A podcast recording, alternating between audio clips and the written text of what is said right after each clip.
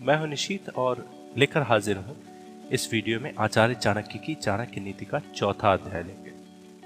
पिछले तीन अध्यायों जैसा ही इस अध्याय में भी हम सबसे पहले आपको बताने वाले हैं कि इस अध्याय की खास बातें क्या है। इस अध्याय में कौन सी नीतियाँ हैं जो अत्यंत प्रसिद्ध हैं और जीवन में जिन्हें अपनाकर हम हर बार उसका लाभ ले सकते हैं। तो इस अध्याय में आचार्य चाणक्य बताते हैं कि क्या है जो व्यक्ति को बिना आग के ही जलाती ऐसा क्या है जो माता के गर्भ में ही तय हो जाता है? जीवन में दुख से झुलसने पर कौन हमें सहारा देते हैं?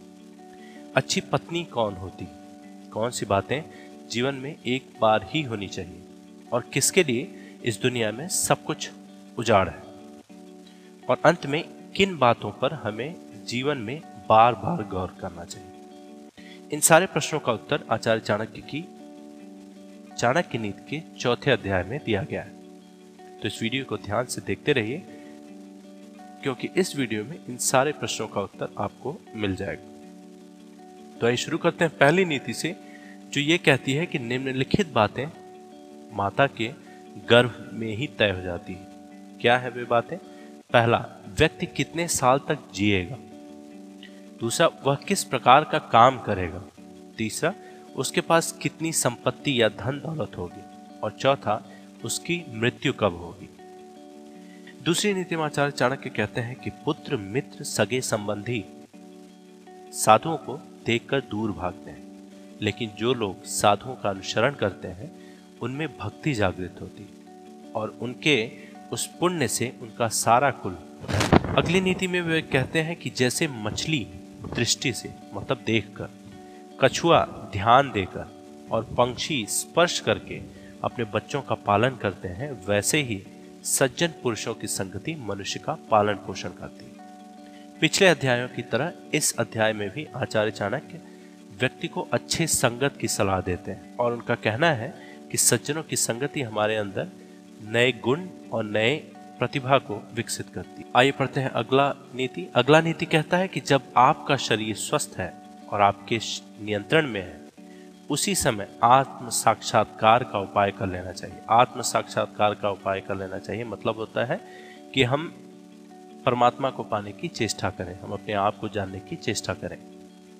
क्योंकि मृत्यु हो जाने के बाद कोई कुछ नहीं कर सकता। अगली नीति में आचार्य चाणक्य विद्या मतलब ज्ञान के बारे में बोलते हैं कि पढ़ाई लिखाई हमें क्यों करना चाहिए, ज्ञान हमें क्यों अर्जन करना चाहिए, उसकी महत्ता को बताते हैं। वे कहते हैं कि विद्या अर्जन करना एक कामधेनु के समान है। हमने पढ़ा होगा कि कामधेनु एक ऐसी गाय है जो हमें मन वांछित मतलब जो भी हम चाहें, वो हमें दे सकती है।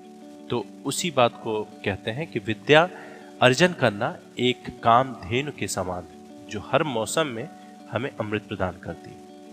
वह विदेश में माता के समान रक्षक एवं हितकारी है, इसलिए विद्या को एक गुप्त धन कहा गया है। अगली नीति में वे अच्छे गुणी पुत्र के बारे में बताते हैं। वे कहते हैं कि सैकड़ों गुण रहित पुत्रों से अच्छा एक गुणी पुत्र है, क्योंकि एक चंद्रमा ही रात्र के अंधकार को भगा देता है। असंख्य तारे यह काम नहीं कर पाते फिर अगली नीति में भी वे अच्छे और गुणी पुत्र के बारे में ही कहते हैं कि एक ऐसा बालक जो जन्मते वक्त मृत था, एक मूर्ख दीर्घायु बालक से बेहतर है। पहला बालक, पहला बच्चा जो जन्मते ही मर गया था, वह तो एक क्षण के लिए हमें दुख देता है। लेकिन दूसरा बालक, दूसरा बच्चा जो दीर्घायु है, लेकिन वह अपने माँ बाप को ज़िंदगी भर दुख की अग्नि में जलाता है। ठीक है? उसी बात को आगे बढ़ाते हुए फिर कहते हैं कि ऐसी कौन सी बातें हैं जो मनुष्य को बिना आग के ही जला देती हैं? तो उनका कहना है कि एक छोटे गाँव में बसना, जहाँ रहने की सुविधाएँ उपलब्ध नहीं, एक ऐसे व्यक्ति के यहाँ नौकरी करना जो नीच कुल में पैदा हुआ है। एक अनहेल्दी भोजन का सेवन करना या अस्वास्थ्यवर्धक भोजन का सेवन करना। और जिसकी पत्नी हमेशा गुस्से में होती, जिसको मूर्ख पुत्र है और जिसकी पुत्री विधवा हो गई, ये सारी बातें मनुष्य को बिना आग के ही जलाती रहती अगली नीति में वे बताते हैं कि वह गाय किस काम की है, जो न तो दूध देती है और न ही बच्चों को जन्म देती। उसी प्रकार उस बच्चे का जन्म किस काम का है, जो ना ही विद्वान हुआ और ना ही भगवान का भक्त हुआ। फिर अगली नीति में वह कहते हैं कि जब व्यक्ति जीवन में दुख से झुलसने लगता है तो उसे कौन लोग हैं जो सहारा देते हैं? तो जब आदमी दुख से झुलसता है तो उसे केवल तीन लोग ही सहारा देते हैं। कौन है वे तीन लोग? पहला है पुत्र और पुत्री, दूसरा है आपकी पत्नी और तीसरा भगवान के भक्त। फिर इस बात को लेके कि कौन सी बातें जीवन में एक बार ही होनी चाहिए, इस पे आचार्य चाणक्य की नीति का कहना है कि राजा का बोलना, विद्वान व्यक्ति का बोलना और लड़की का ब्याहना जीवन में एक बार ही होना चाहिए। अगली नीति में वे बताते हैं कि जब आप तपस्या करें तो अकेले करें। यह भी कंपेनियनशिप के बारे में है कि कब आप कितने लोगों के साथ कौन सी गतिविधि या कौन सी एक्टिविटी कर सकते हैं। तो वे कहते हैं कि जब आप तप करें मतलब तपस्या करें तो अकेले करें। जब अभ्यास करें मतलब किसी चीज़ का प्रैक्टिस करें तो वो दूसरों के साथ करें। जब गायन करते हैं, गाना गाते हैं, या फिर कोई और म्यूजिकल कोलेब्रेशन करते हैं तो वो तीन लोगों के साथ करें।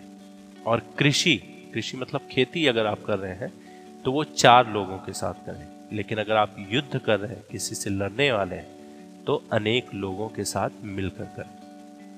पत्नी के ऊपर आचार्य चाणक्य कहते हैं कि वही पत्नी अच्छी है जो शुचिपूर्ण है, शुद्ध है, पारंगत है और पति को प्रसन्न करने वाली और सत्यवादी है, जो झूठ नहीं बोलती। अगली नीति में बताते हैं कि ऐसा कौन सा व्यक्ति है जिसके लिए यह धरती उजाड़ है। उसी से संबंधित ये नीति है कि जिस व्यक्ति के पुत्र नहीं है, उसका घर उजाड़ है, जिसका कोई सगी संबंधी या मित्र नहीं है उसके लिए सभी दिशाएँ उजाड़। और अगर व्यक्ति मूर्ख है तो उसका हृदय उजाड़ है। और अगर व्यक्ति निर्धन है, गरीब है तो उसके लिए सब कुछ उजाड़। अगली नीति भी बताती है कि जिस आध्यात्मिक सीख का आचरण नहीं किया जा सकता है, वह जहर है। जिसका पेट खराब है, उसके लिए भोजन जहर है। निर्धन व्यक्ति मतलब गरीब व्यक्ति के लिए लोगों का किसी सामाजिक या व्यक्तिगत कार्यक्रम में एकत्र होना जहर है। अगली नीति में आचार्य चाणक्य बताते हैं कि कैसे लोगों से या किन लोगों से दूर रहें। तो वो कहते हैं कि जिस व्यक्ति के पास धर्म या दया नहीं है, उससे दूर रहो। जिस गुरु के पास आध्यात्मिक ज्ञान नहीं है, उससे भी दूर रहिए। और जिस पत्नी के चेहरे पर हरदम घृणा है, उससे भी दूर रहिए। और जिन रिश्तेदारों के पास प्रेम नहीं है, उनसे भी दूर रहिए। फिर अगली नीति में वे बताते हैं कि आदमी क्या करने से बूढ़ा हो जाता है। तो इस, आइए जानते हैं इस नीति को कि नीति कहती है कि सतत भ्रमण करना, सतत मतलब होता है हमेशा, सतत भ्रमण करना व्यक्ति को बूढ़ा बना देता है। यदि घोड़े को हरदम बाँध कर रखते हैं तो घोड़ा भी बूढ़ा हो जाता है।